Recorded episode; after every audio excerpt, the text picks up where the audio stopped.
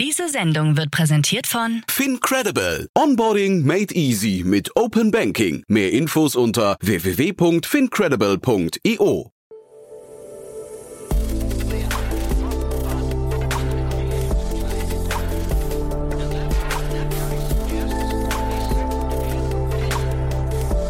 Startup Insider Daily. Nachmittagsupdate. Ja, herzlich willkommen zurück zu Startup Insider Daily. Wie vorhin angekündigt, wir haben nochmal zwei extrem spannende Interviews und zwar zwei relativ technische. Zum einen zu Gast bei uns heute ist Eva Schönleitner. Sie ist die CEO von Crate.io, ein Datenbankunternehmen, das ziemlich auf Kurs ist und das eben, und das ist die Überraschung, gerade eben seine Series A announced hat. Und darüber sprechen wir gleich. Und bei uns ist zu Gast Tim Niemeyer. Er ist der Founder von Rock.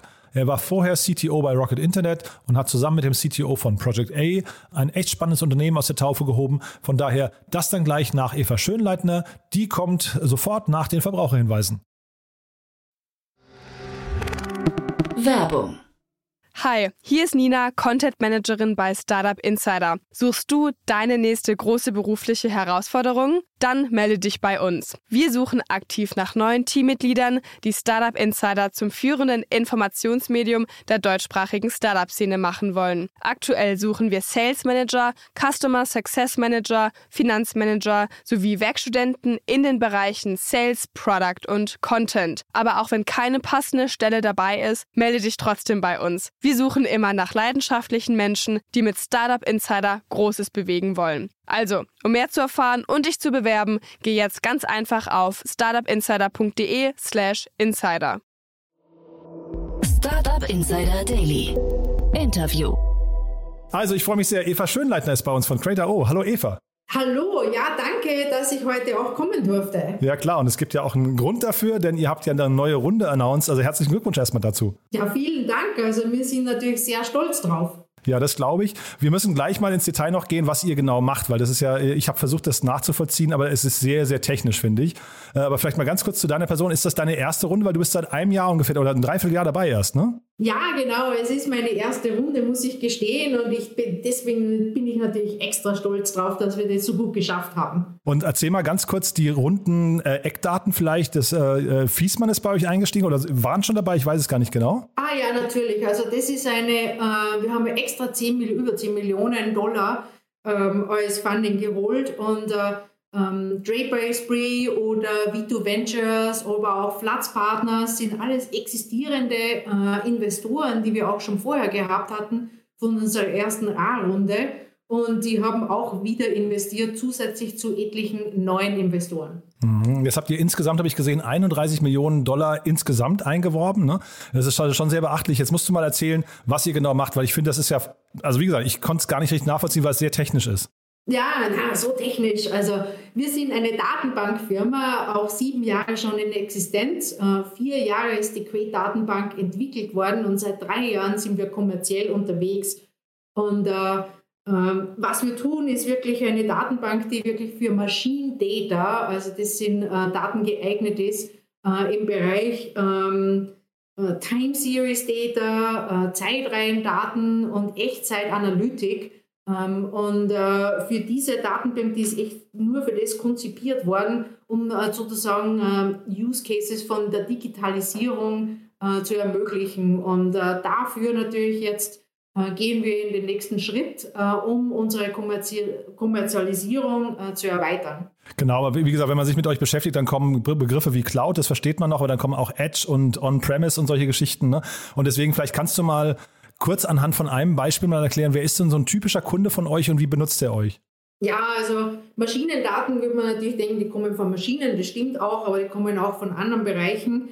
Äh, nehme ich zum Beispiel einen klassischen äh, ähm, ja, Kunden her, ist ein äh, industrieller Betrieb, äh, der ähm, Pakete oder Packaging, äh, ähm, Plastikflaschen herstellt und da zum Beispiel haben wir die ganzen äh, Maschinen im Betrieb, in der Fertigung vernetzt. Ähm, die ganzen Daten, die Sensoren von diesen Maschinen kommen in unsere Datenbank, werden dann in Echtzeit analysiert und steuern sozusagen die Maschinen. Wenn da irgendein Fehler aufkommt, wird es sofort zurückgegeben an die Mitarbeiter in der Fabrik, um dort sofort äh, die Fabrikation zu optimieren ähm, und die Prozesse zu verbessern. Das ist einer der der Use Cases. Oder ein anderer ist, wenn wir mit den Herstellern der Maschinen selber ähm, arbeiten, wenn man zu dem Thema denkt, Monitoring, Predictive Maintenance, ähm, dass man äh, sozusagen auch wieder Maschinendaten bekommt, normale Daten bekommt, strukturierte Daten, die in Echtzeit äh, analysiert durch irgendein Machine Learning, einen Algorithmus durchlasst ähm, und, äh, und dann äh, sozusagen einen, einen Mehrwert erreicht, ähm, für in dem Fall für den Maschinenhersteller, der dann einen Service anbieten kann zu deren Kunden. Ähm, ein drittes Beispiel eventuell, das gar nichts mit Maschinen zu tun hat, ähm, wenn man denkt zum Beispiel ein sehr großer Internet-Provider, äh, Cybersecurity, Maschinendaten äh, vom Internet-Traffic, äh, die zu Milliarden pro Minute, pro Stunde ablässt und schaut, ob es da Cybersecurity-Threats gibt und dann natürlich mit unserer Datenbank diese Daten einholt und dann darauf Analytics macht. Also es geht nicht nur von Maschinen, von wirklichen Maschinen, sondern wirklich auch ähm, Machine Data im größeren Sinn. Mhm. Wir haben ja jetzt gerade eine, so einen relativen Boom, habe ich so das Gefühl, von äh, diesen ganzen Prozessautomationsanbietern, äh, ne? UiPath, Celonis und da gibt es noch eine ganze Reihe anderer, die jetzt gerade auch große Fundingrunden gemacht haben. Wie spielt ihr denn mit denen zusammen? Weil das klingt ein bisschen ähnlich, aber eigentlich so, als wärt ihr quasi eher so über eine Schnittstelle wahrscheinlich verbunden, ne? Genau, also wir, die, die würde ich mir als Partner ansehen, entweder als äh, Technologiepartner oder Embedded OEM-Partner. Äh, und wir sind auch aktiv daran, unser Partnerschaftsprogramm ähm, weiter aufzustellen und zu vertiefen. Und das ist genau das, äh, was wir eigentlich in dem nächsten Jahr tun werden mit diesem extra Geld, das wir gerade geholt haben, um die Kommerzialisierung weiterzubringen, beides von Partnerschaften und auch direkten Sales.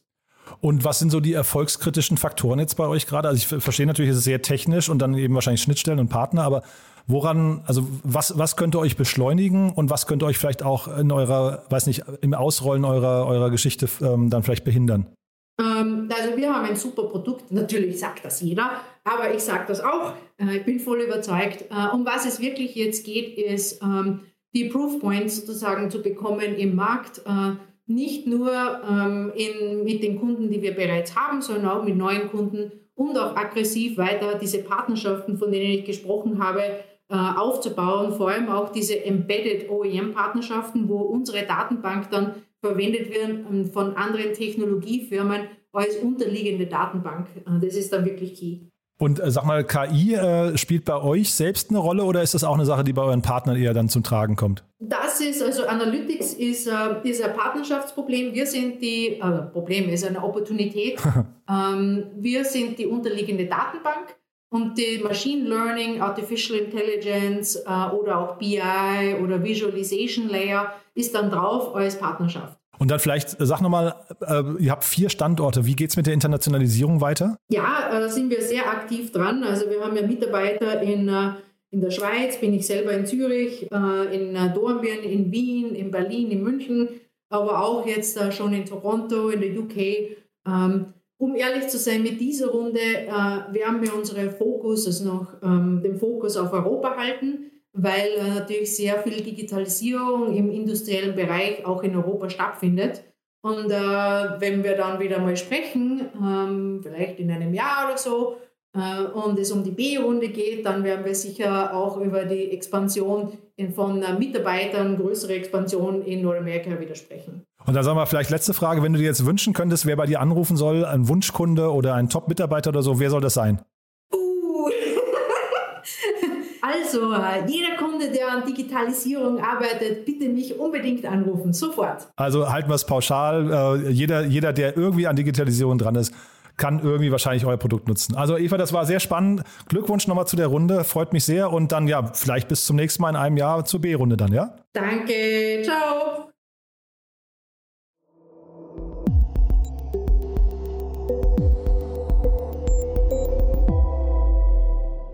Also, ich freue mich sehr. Tim Niemeyer ist heute bei uns. Äh, wir sprechen über Rock Technology. Hallo Tim. Hallo Jan, vielen Dank. Ja, cool, dass du da bist und erstmal Glückwunsch zur Runde. Ihr habt 10 Millionen Euro eingesammelt, ne? Nee, Dollar, Entschuldige, Dollar, jetzt sage ich was Falsches, ne? Dollar sind es. Äh, genau, äh, ein paar mehr Dollar, ähm, ca. 11 Millionen Dollar, 9 Millionen Euro ähm, ungefähr haben wir eingesammelt. Super, und die kamen primär von Flash, ne? Von Flash Ventures, das ist ein, äh, ein Arm von Rocket Internet, ne? Genau, Flash Ventures hat die Runde angeführt und auch ähm, alleine durchgeführt. Und da habe ich eben mal auf der Webseite geguckt, da seid ihr noch nicht aufgeführt, aber es sind eine ganze Menge äh, Stealth-Unternehmen, also Fintech, Climate Tech und Consumer äh, Tech, glaube ich. Äh, zu welchen zählt ihr denn da? Weder noch. Äh, wir sind Enterprise-Software-Anbieter, von daher fallen wir durch die Kategorien so ein bisschen durch. Ähm, wir kollaborieren aber mit einigen von denen, die auf der Webseite, die noch als ähm, Stealth geführt sind. Genau, musste mal erzählen. Also jetzt, weil ähm, jetzt habe ich so ein bisschen schon angeteased, was ihr macht. Es ist total spannend, finde ich. Und ähm, äh, wahrscheinlich wird ist jetzt falsch zusammenfassen, deswegen erklär mal ein bisschen, was ihr macht. Ihr wurdet be beschrieben als Spriker für Software, für SaaS-Applikationen. Aber stimmt das? Ähm, äh, ja und nein. Also der Hintergrund von äh, der Nennung von Spriker ist, dass Fabian Wesner, mein Co-Geschäftsführer und Co-Gründer, Co-Founder, äh, vorher auch Mitgründer war bei Spriker. Deswegen ist diese ähm, Analogie äh, sehr naheliegend. Ähm, was wir allerdings machen, hat äh, wenig mit dem Bereich E-Commerce zu tun. Was wir bauen, ist ein Baukasten beziehungsweise eine, eine Plattform, die man nutzen kann, um Web-Applikationen, die sich zum Beispiel als SaaS monetarisieren lassen, die ähm, schneller und besser zu entwickeln, als es heutzutage möglich ist. Vielleicht einmal kurz zur Erläuterung eine Parallele zum Bereich E-Commerce. Ähm, Fabian und ich, wir haben beide sehr, sehr lange im Bereich E-Commerce gearbeitet und heutzutage ist es so, wenn du ein Shop-System launchen möchtest oder einen neuen Shop aufsetzen möchtest, das, was du nicht machst, ist auf der grünen Wiese einen Shop neu zu bauen, sondern man würde immer bestehende Technologie nutzen, leveragen ähm, das kann Shopify sein im einfachsten Fall oder halt ein Spriker, wenn es sehr komplex ist in Richtung B2B oder Marketplace gehend. Wenn man jetzt allerdings guckt in den Bereich ähm, SaaS-Applikationen, Web-Applikationen, man hat dort eine Geschäftsidee, man hat dort eine Idee zur Gründung, dann ähm, fehlt genau dieses Grundgerüst, was man im Bereich E-Commerce hat, nämlich eine Infrastruktur, die ähm, Basisfunktionalitäten mitbringt, die sich wiederholen, ähm, die, auf die man einfach aufsetzen kann, um das Rad halt nicht neu zu erfinden. Und genau diese Lösung möchten wir sein. Das heißt, wenn man heutzutage ein Carsharing bauen würde auf der grünen Wiese, helfen wir, das schneller und qualitativ besser zu bauen, als wenn man das alleine mit dem eigenen Tech-Team von Null aus selber aufbaut. Ich habe mir im Vorfeld von euch einen LinkedIn-Post, äh, wahrscheinlich von vor ein paar Wochen äh, mal durchgelesen, äh, der das auch so ein bisschen beschreibt. Und da habe ich mich dann beim Lesen gefragt, warum es das noch nicht gibt, weil das ist ja total naheliegend. Ich meine, Shopify oder Spryker und so sind ja alles Unternehmen, die fünf bis zehn Jahre, wahrscheinlich WooCommerce sogar noch länger am Markt sind. Aber sowas wie euch kenne ich noch nicht. Äh, ist das nur in Deutschland so oder ist es mein Fehler oder gibt es das auch international noch recht selten? Ähm, das gibt es recht selten. Ähm, es gibt indirekte Wettbewerber, würde ich es nennen. Ähm, auf der einen Seite gibt es sogenannte No-Code- und Low-Code-Plattformen.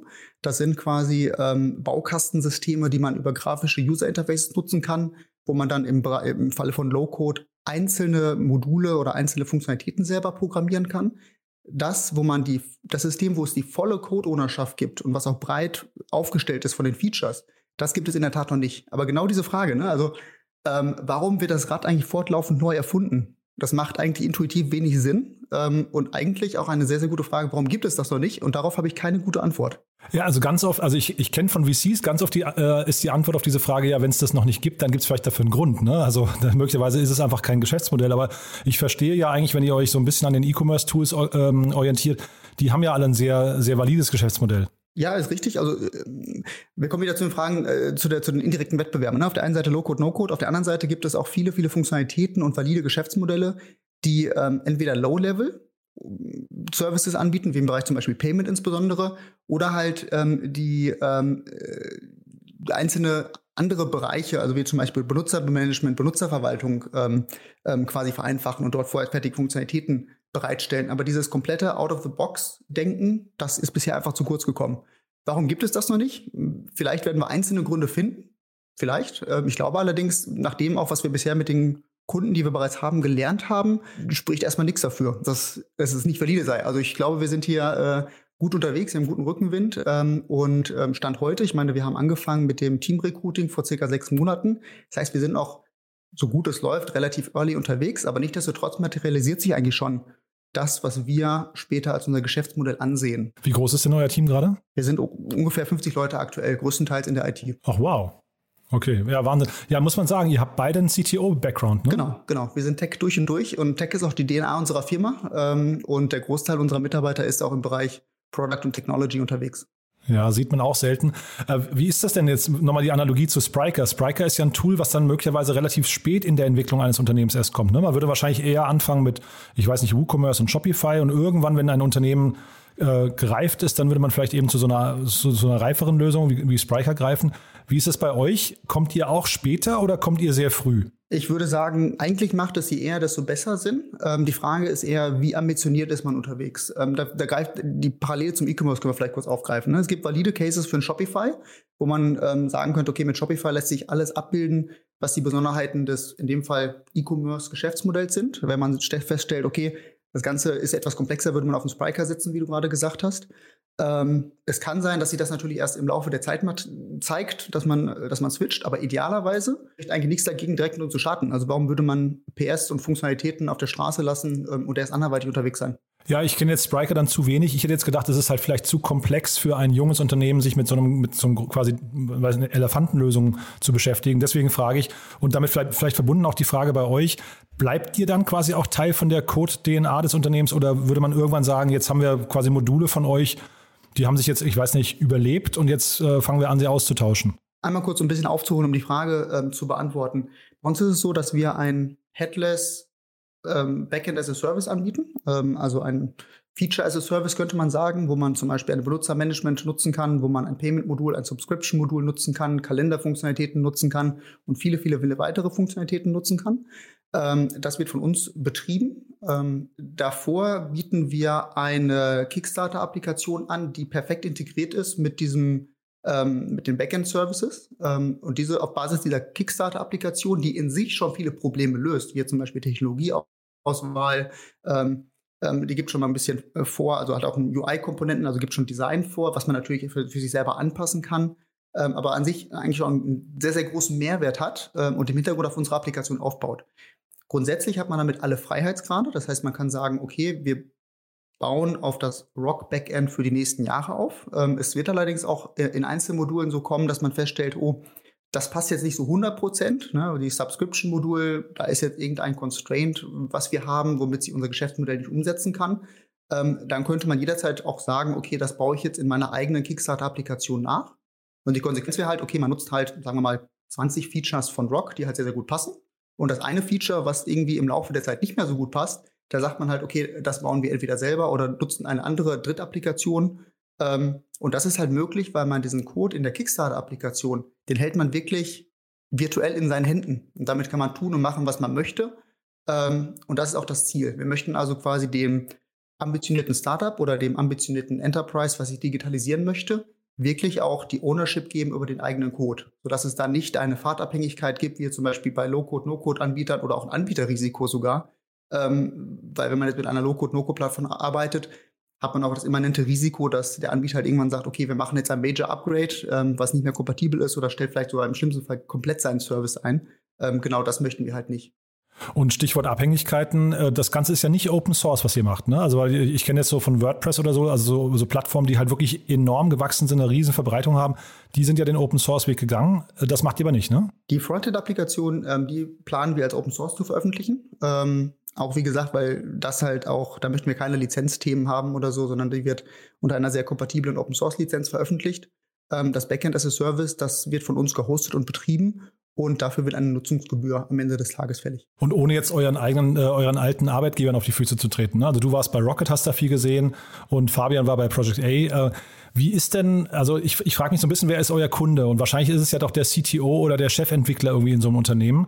Äh, ist es denn vielleicht sogar so, dass ein CEO heutzutage relativ wenig versteht von Technik und dann eigentlich, weiß nicht, wenn so ein C CTO um die Ecke kommt und sagt, wir wollen das benutzen, dann, dann eigentlich äh, weiß nicht, die Diskussionen relativ kurz sind und man sofort sagt, alles klar, wir, wir haben Lust auf Rock? Das ist eine spannende Frage. Ne? Also wer ist der Entscheider und wer ist eigentlich der Supporter im Unternehmen? Ähm, das hängt natürlich auch ganz, ganz stark vom Unternehmenstyp ab. Mit dem, mit wem spricht man gerade? Ist es halt eher tendenziell ein ambitioniertes Startup oder ist es halt ein Enterprise? Und dann auch im Lang der der Journey, wo stehen Sie eigentlich gerade? Ähm, es gibt klassischerweise plakativen Mittelständler, der wenig Tech-Erfahrung hat. Da würde es ganz, ganz anders aussehen als beim ambitionierten Startup. Deswegen lässt sich die Frage nicht pauschal beantworten, glaube ich. Unsere Vision ist es, dass wir die Produktivität des einzelnen Entwicklers eigentlich maximieren möchten. Ne? Also wir möchten halt nicht, dass der Entwickler seine Zeit, seine kostbare Zeit ähm, darauf verwendet, Basisfunktionalitäten zu bauen oder Features äh, zu bauen, die es bereits gibt oder das Rad neu zu erfinden oder im schlimmsten Fall erstmal eine Technologieauswahl zu starten weil das kostet ja alles Zeit. Und Zeit ist Geld und Zeit kostet Ressourcen und Entwickler sind sowieso rar. Ähm, wir möchten eigentlich sicherstellen, dass der Entwickler von, ja, eigentlich im Idealfall von Tag eins an produktiv ist und eigentlich die Besonderheiten des Geschäftsmodells baut und nicht irgendwelche Generika. Ja, sehr spannend finde ich. Aber du hast ja das Beispiel eben auch von Carsharing-Anbietern genannt. Wäre das so ein typischer Kunde von euch? Das würde fairerweise sehr, sehr gut passen. Ähm, also wenn wir da einmal, wenn wir den mal ein bisschen zerlegen, ähm, was, die, was die Module sind. Also wir haben ein äh, Frontend-Facing ähm, Customer-App, iOS und, und, und Android. Wir haben eine Backend-Applikation, wo der, sagen wir mal, Admin-User von, von dem Carsharing-Anbieter diverse Funktionalitäten machen kann, wie Benutzerverwaltung und Co. Ähm, in der App ist ein ist GPS drin. Ähm, das ist eine Funktionalität, die wir schon an diversen Stellen gesehen haben. Wir haben eine, eine Booking-Funktionalität mit Payment, ähm, Subscription, wenn man eine Flat-Fee hat pro, pro Monat oder pro, pro Jahr, pro Nutzer. Da sind sehr, sehr viele ähm, wirklich ähm, generische Komponenten drin, ja. Kannst du was zu den Kosten sagen? Also wahrscheinlich wirst du jetzt sagen, es kommt drauf an, ne? aber äh, mal so, also hier hören jetzt wahrscheinlich viele Leute zu, die sagen, das müsste man mal probieren. Wie, wie könnte man da jetzt starten? Ist die Frage, was wir selber dafür berechnen würden? Oder, ähm ja, also wahrscheinlich, es gibt ja wahrscheinlich zwei Faktoren. Ne? Du könntest ja auch über die Kostenersparnis sogar kommen. Ist, ist ja wahrscheinlich euer Hauptargument auch in dem ganzen äh, Sales-Prozess. Ne? Und, äh, aber vielleicht trotzdem mal, was ihr dafür berechnen würdet, ja. Was man, mit welchen Kosten muss man rechnen? Wenn man jetzt, wir bleiben mal bei dem Beispiel Carsharing, wenn, wenn jetzt so jemand zu euch kommen würde und ihr würde quasi auf eurer Plattform aufsetzen, auf euren Modulen und sagen, er baut das komplett damit. Genau, da sind wir noch ganz, ganz ähm, early, um, um, fairerweise auch zu sagen, da haben wir noch kein finales Pricing, was man jetzt äh, anlegen könnte für alle Kunden. Ähm, äh, unsere, unsere aktuellen Gedanken gehen darum, dass es eine Fee pro Nutzer sein wird, ähm, mit einer ganz, ganz starken Degression. Aber was wir gesehen haben, ist, dass es Geschäftsmodelle gibt, ähm, die sehr groß werden können mit, sagen wir mal, nur tausenden Nutzern. Es gibt aber auch diese Geschäftsmodelle, Carsharing als Beispiel, die haben Millionen Nutzer. Ähm, wenn man jetzt ein Geschäftsmodell hat, wo jeder Nutzer im Monat, sagen wir mal, 100 Euro zahlt, dann kann man natürlich eine andere Gebühr äh, nehmen, als wenn man jetzt äh, eine, eine, eine Carsharing-App hat, äh, wo vielleicht viele Kunden nur einmal im Monat etwas buchen. Und von daher, ähm, da wissen wir schon, das werden wir entsprechend auch berücksichtigen. Ähm, Wobei, wie gesagt, finales Pricing ähm, haben wir da noch nicht. Das lernen wir jetzt auch gerade im Rahmen der, der ersten Projekte. Ähm, und das ist sehr, sehr spannend auch zu sehen an der Stelle. Das heißt, wer soll sich jetzt gerade bei euch melden? Also entweder ähm, ambitionierte Startups, die ähm, große Projekte oder große Pläne haben, die sie unmittelbar ähm, realisieren wollen. Ähm, oder aber auch Enterprises. da haben wir schon einen, einen Großkonzern aktuell, mit dem wir kollaborieren aus dem Chemiebereich.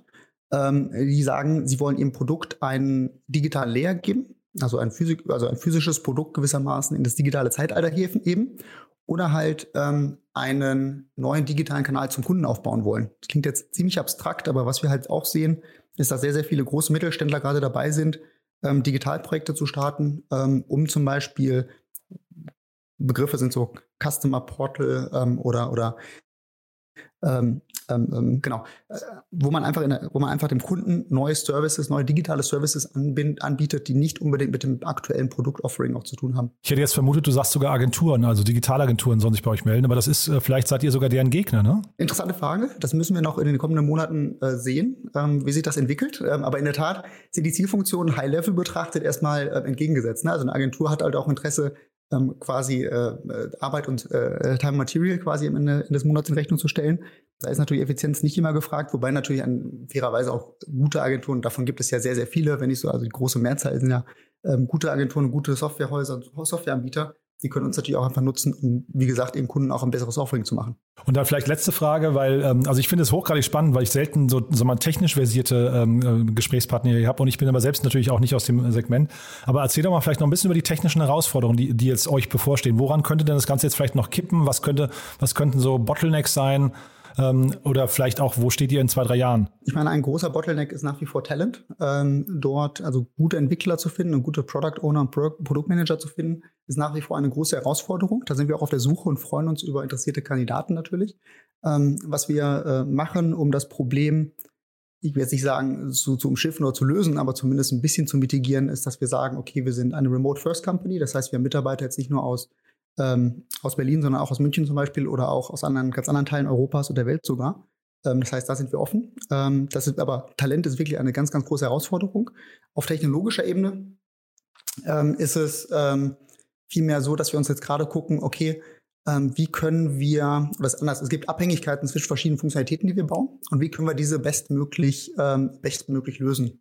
Dahinter steckt auch die, die Idee, dass wenn wir als Soft Enterprise Software Anbieter unterwegs sind, haben wir ein ganz anderes Level an ähm, Anspruch an den Code und an die Kontinuität der Software.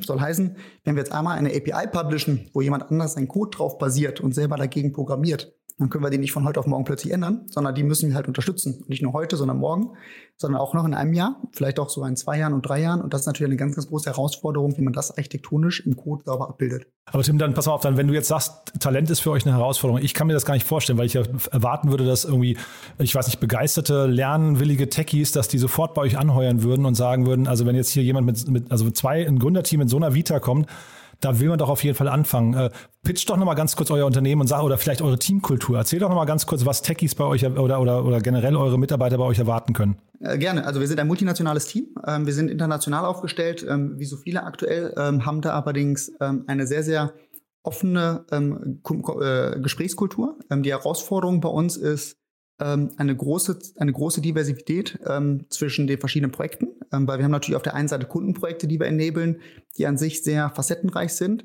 Aber die viel, viel größte Herausforderung ist ja eigentlich äh, hinter der hinter der Kulisse gewissermaßen die eigene Software zu bauen und dort auch fortlaufend die richtigen Abstrahierungs, ähm, richtigen Level der Abstraktion zu finden, damit man das, was man quasi jetzt gerade baut, nicht nur in einem speziellen Anwendungsfall nutzen kann, sondern in einer Vielzahl von Anwendungsfällen und dass man nicht nur das berücksichtigt, was jetzt gerade auf dem Tisch ist, sondern so offen baut, ähm, dass auch die Anwendungsfälle, die, der, die noch in der Zukunft liegen, quasi gelöst werden. Ich finde es hochgradig spannend, äh, Tim. Wir können das gerne an anderer Stelle nochmal fortsetzen. Ich habe dir gesagt, wir machen zehn Minuten, jetzt sind wir schon deutlich drüber, aber ich fand es wirklich sehr, sehr spannend, was ihr da macht und äh, bin sicher, wir hören noch von euch in, in nächster Zeit. Super, Dankeschön. Werbung. Hi, hier ist Moritz, Marketing und Growth Manager bei Startup Insider. Wenn du über die verschiedensten Themen immer auf dem neuesten Stand sein möchtest, dann empfehle ich dir auf jeden Fall unsere Newsletter auszuprobieren. Von unserem täglichen Morning Briefing Startup Insider Daily zu unseren themenspezifischen Newslettern wie Krypto und Web3, Investments und Exits oder KI Kompakt bist du mit unseren Newslettern immer top informiert. Falls du interessiert bist, kannst du dich jetzt ganz einfach kostenlos anmelden und zwar unter startupinsider.de/slash insider. Startup Insider Daily, der tägliche Nachrichtenpodcast der deutschen Startup-Szene. Ja, das war's für heute. Das war Tim Niemeyer, Founder von Rock und davor Eva Schönleitner, CEO von Crate.io. Damit sind wir durch. Ich hoffe, es hat euch Spaß gemacht. Heute Morgen war, wie gesagt, bei uns zu Gast Otto Birnbaum von Revent. Da haben wir über die große Runde von Sorare gesprochen. Also es lohnt sich wahrscheinlich auch da nochmal reinzuhören, falls ihr das noch nicht gemacht habt. In diesem Sinne sage ich vielen Dank fürs Zuhören. Wir hören uns morgen früh wieder. Bis dahin, euch noch einen schönen Tag. Ciao. Diese Sendung wurde präsentiert von FinCredible. Onboarding made easy mit Open Banking. Mehr Infos unter www.fincredible.io.